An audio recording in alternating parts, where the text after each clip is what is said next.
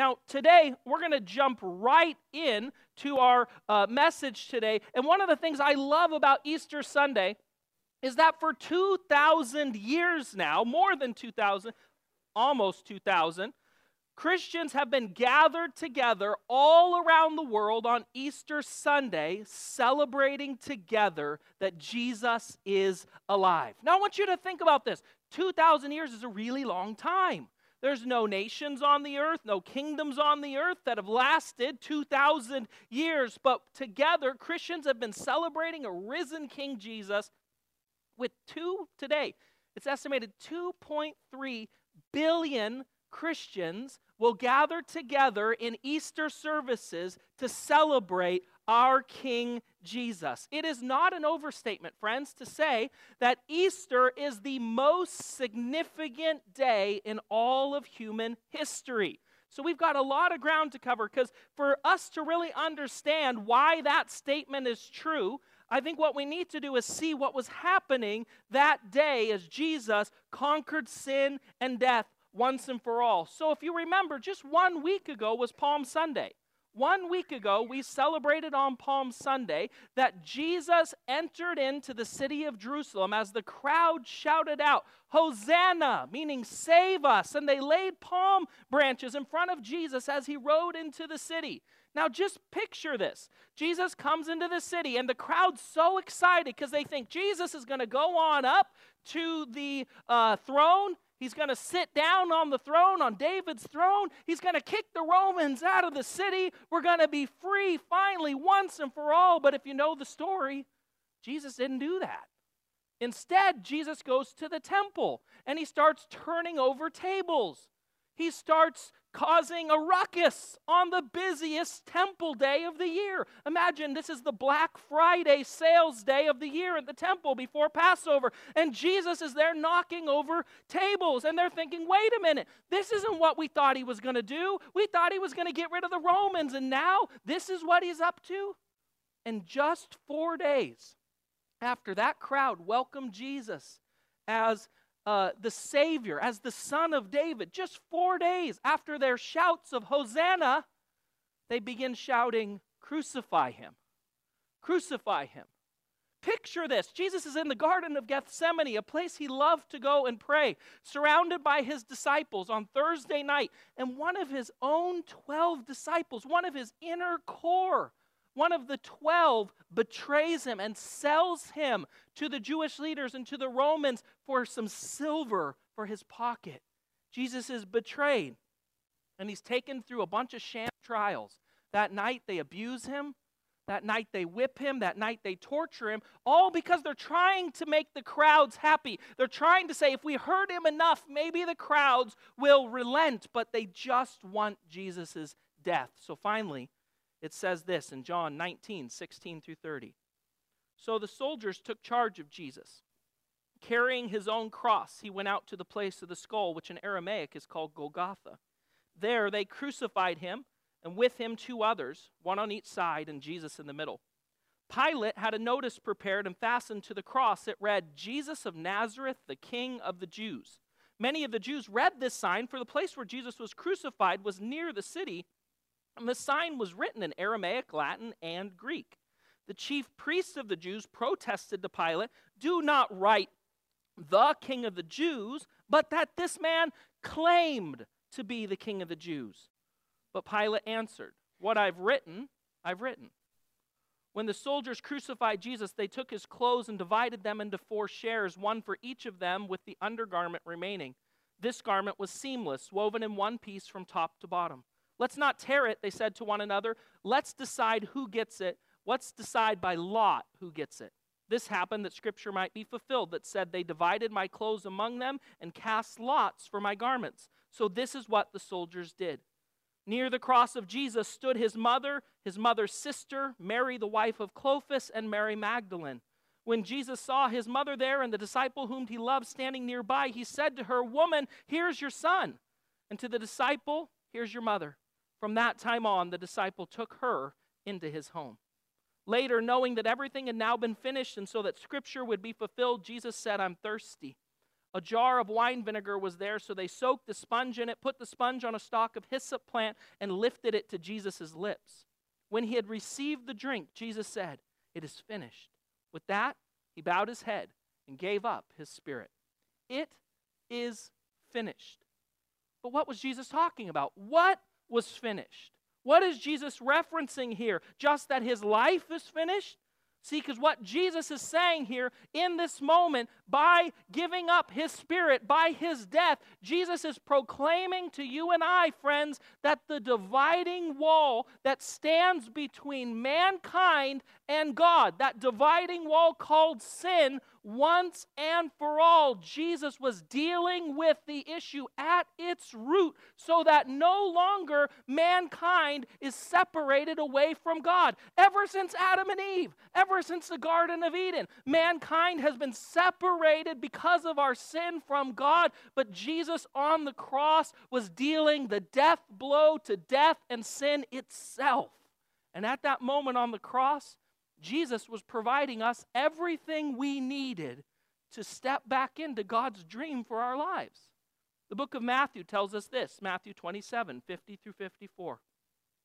When Jesus had cried out again in a loud voice, he gave up his spirit. And at that moment, the curtain of the temple was torn in two from top to bottom. The earth shook and rocks split, and the tombs broke open. The bodies of many people who had died were raised to life. They came out of the tombs after Jesus' resurrection and went into the holy city and appeared to many people. When the centurion and those with him who were guarding Jesus saw the earthquake and all that was happening, they were terrified and exclaimed, Surely he was the Son of God.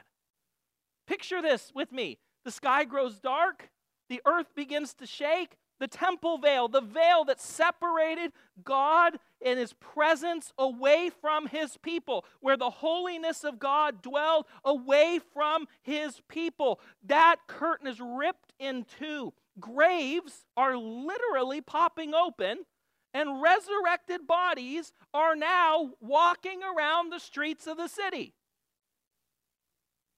This is an unusual day. Friends, you have to understand this. The power of the cross is bigger than anything our minds can fathom. It even affected those who were dead. Listen to what Colossians 1 21 through 22 says. Once again, you were alienated from God, and you were enemies in your mind because of your evil behavior. But now, isn't that a good but now? But now, he has reconciled you by Christ's physical body through death to present you holy in his sight, without blemish and free from accusation. See, friends, today is Easter Sunday. And Easter Sunday, I just want to present to you the gospel. And you know what that word gospel means? The word gospel means good news. And today I want to tell you three pieces of really, really good news that Jesus' death and resurrection means for us. And the first piece of good news we actually find right here in this verse, Colossians 1 21 through 22. The first piece of good news, if you're a note taker in your note sheet, will be this Jesus reconciled us to God. Jesus reconciled us to God. That word, uh, the, the Latin root of that word re means to uh, means back, and conciliar means to bring back together. So if you take that word, it means to re bring back together. God, just what Jesus was doing on the cross. He was bringing us back together with God back to God's original dream and plan for our lives. Friends, Easter means there's no longer a divide between God and mankind. That you and I can have the kind of relationship with God that He designed for us to live in. That there's nothing that stands between God and His people who receive Him through the free gift of salvation by faith. See, Jesus sacrifice to make a way for us to find our way back into God's dream for our lives. The cross, I like to picture like a battering ram that Jesus used to actually break down that wall of sin that separated us away from God. And friends, this is good news for you and I, isn't it? Through Jesus' death, by his sacrifice, and by his shed blood, we are forgiven of our sins once and for all for those of us who place our faith in Jesus Christ. This is good news. But if you ever watch those late night TV infomercials, which maybe I have on occasion got suckered into, as you're watching, they uh, present you the good news, but then what do they do? But wait, there's more. See, after Jesus' death is confirmed by a Roman guard bringing a spear to Jesus and actually puncturing his heart and the fluid sac that surrounds his heart, confirming that Jesus was indeed dead.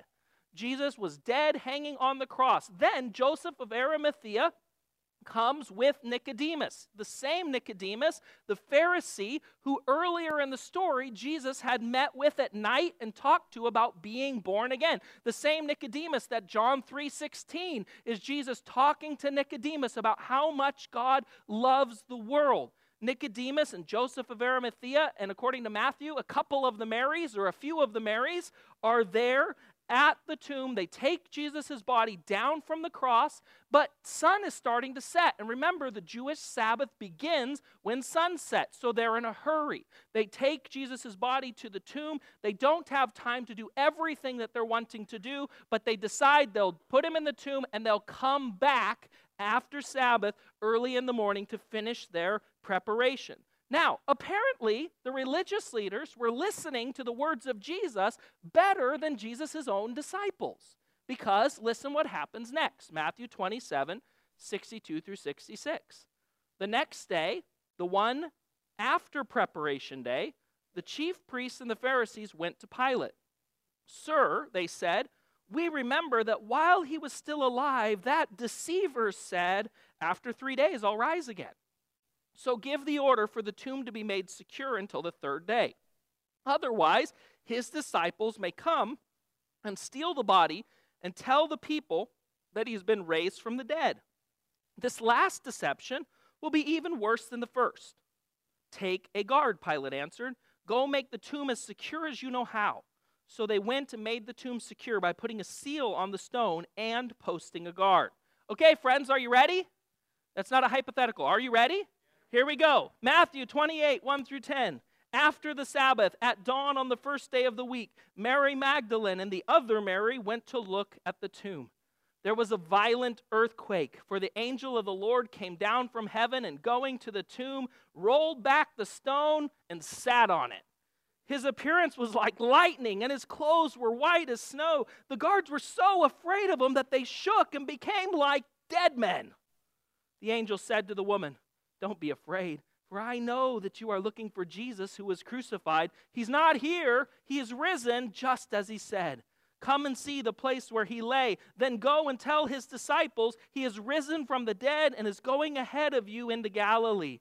There you will see him. Now I have told you.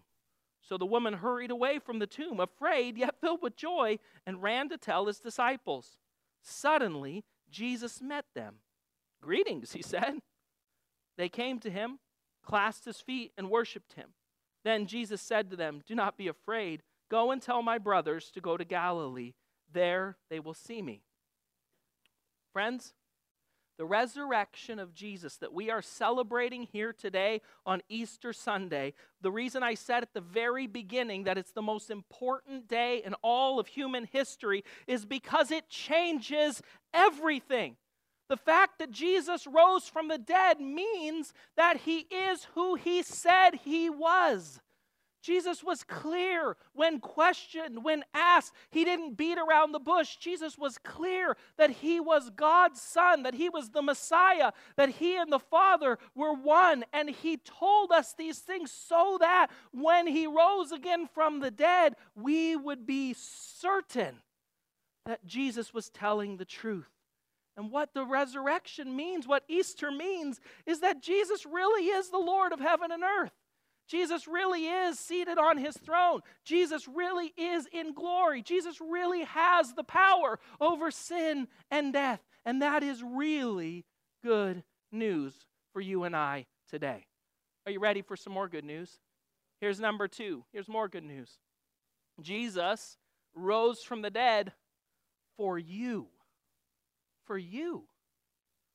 See, the good news of Easter is not only that Jesus rose from the dead, but it's that he rose from the dead for you. We read about this in Romans 4:25. It says, "He was delivered over to death for our sins and was raised to life for our justification." Now, we often talk about the fact that Jesus died for our sin, and that's an important conversation. It's true. The wages of sin is death. We all deserve death. We had death coming to us because of our own actions, but Jesus chose willingly to die on our behalf for our sin. But the good news of the gospel is not just that Jesus died for our sin, but also that he was raised to life for our justification. Now, that sounds like a really important thing, but what does it actually mean? What does it mean that he was raised to life for our justification? It is important because without it, none of us would actually be saved. See, justification means that through Jesus, God declares you and I to be righteous in his sight that just as, this is mind blowing, just as God put our sin on Jesus on the cross, he also took Jesus' righteousness and put it on us who place our faith in Jesus Christ. Friends, do you see how enormous this is? That when the Father sees you and I, when you and I come to the Father in prayer, we don't come to the Father as someone who is in our own righteousness. We come to the Father as somebody who has the righteousness of Jesus on us. Boy, that's good news. The Encyclopedia Britannica defines Christian justification like this the act by which God moves a willing person from the state of sin injustice to the state of grace, justice. The change in a person's condition moving from a state of sin to a state of righteousness. Think about this, friends. God gives you a righteousness that doesn't belong to you, that you could never earn, that you don't deserve. He gives you the righteousness of His one and only perfect Son, Jesus. For anyone who will receive him and accept him, the righteousness of Christ is available for us. And that is really good news. So, how does Jesus' resurrection bring our justification? This is a question that uh, I'm going to share you the same analogy I always use. Sorry, I don't have that many analogies, okay? So I'm just going to use the same one I always use because I find it helpful myself in understanding justification. So today, if I had a check for a million dollars. Who would like that? Anyone? Okay. Yeah, Herb would like it. So I would give this check to my Uncle Herb for a million dollars, and it's Easter Sunday, so the bank's closed, obviously, right? So he's got to deposit this check, so he's going to go to the ATM and he's going to stick the check in the bank, right? He's going to go home thinking, oh, this is wonderful. Except here's the problem. Three business days later, when the bank is doing their business, that check is going to bounce, right? Because I don't have funds to cover it. Now, when a check bounces, how much of it do you get? None of it. And your bank's probably going to charge you a fee on top of that. When a check doesn't clear the bank, you don't get part, you get none. Well, friends, on Good Friday,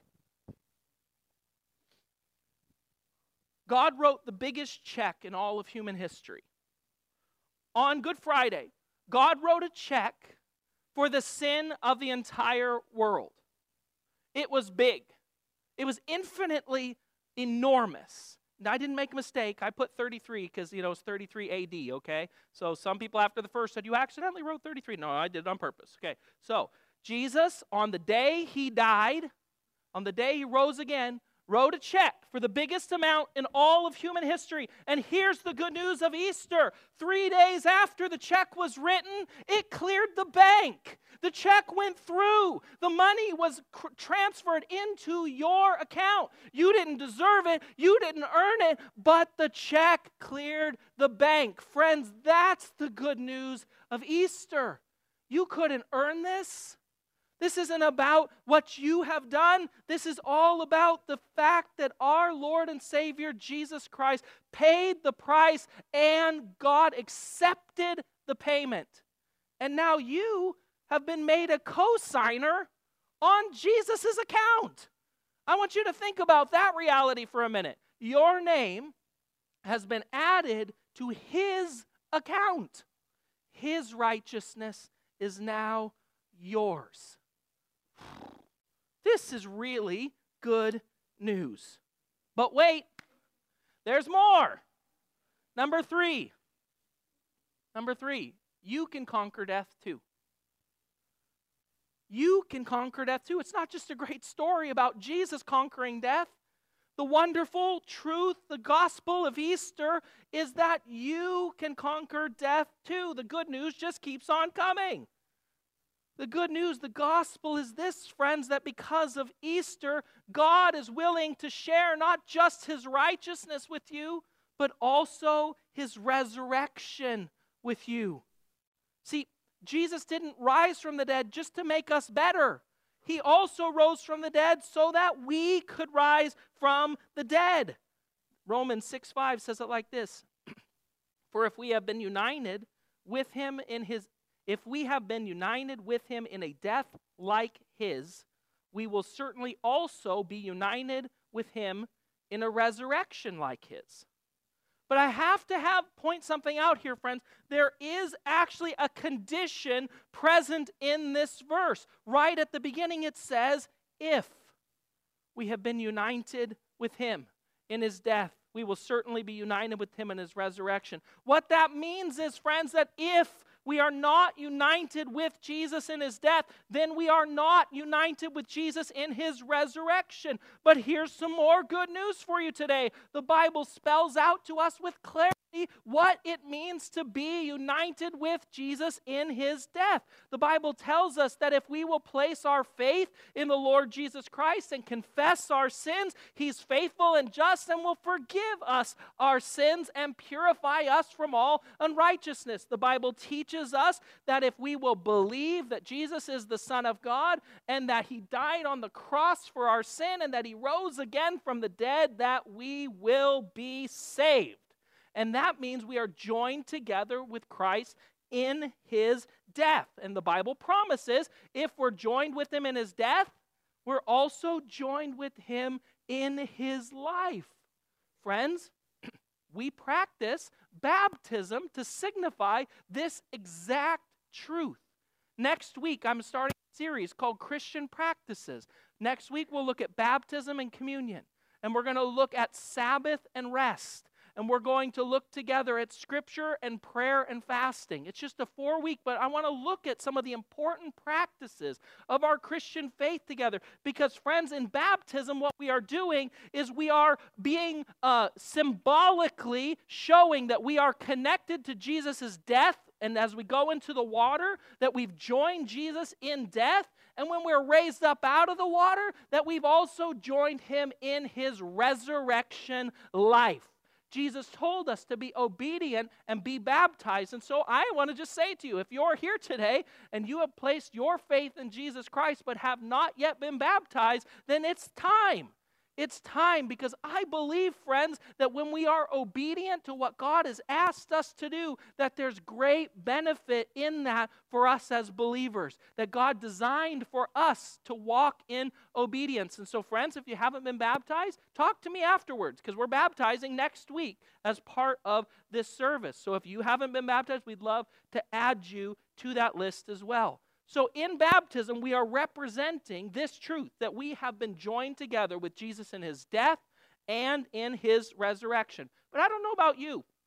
When I was growing up, I always thought about the resurrection and eternal life as something that was coming in the future. Something that was someday when we finally reach heaven that we begin to live in eternal life.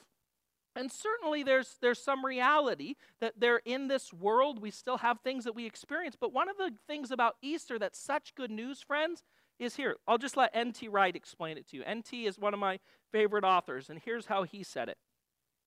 when Jesus emerged from the tomb, justice, spirituality, relationship, and beauty rose with him.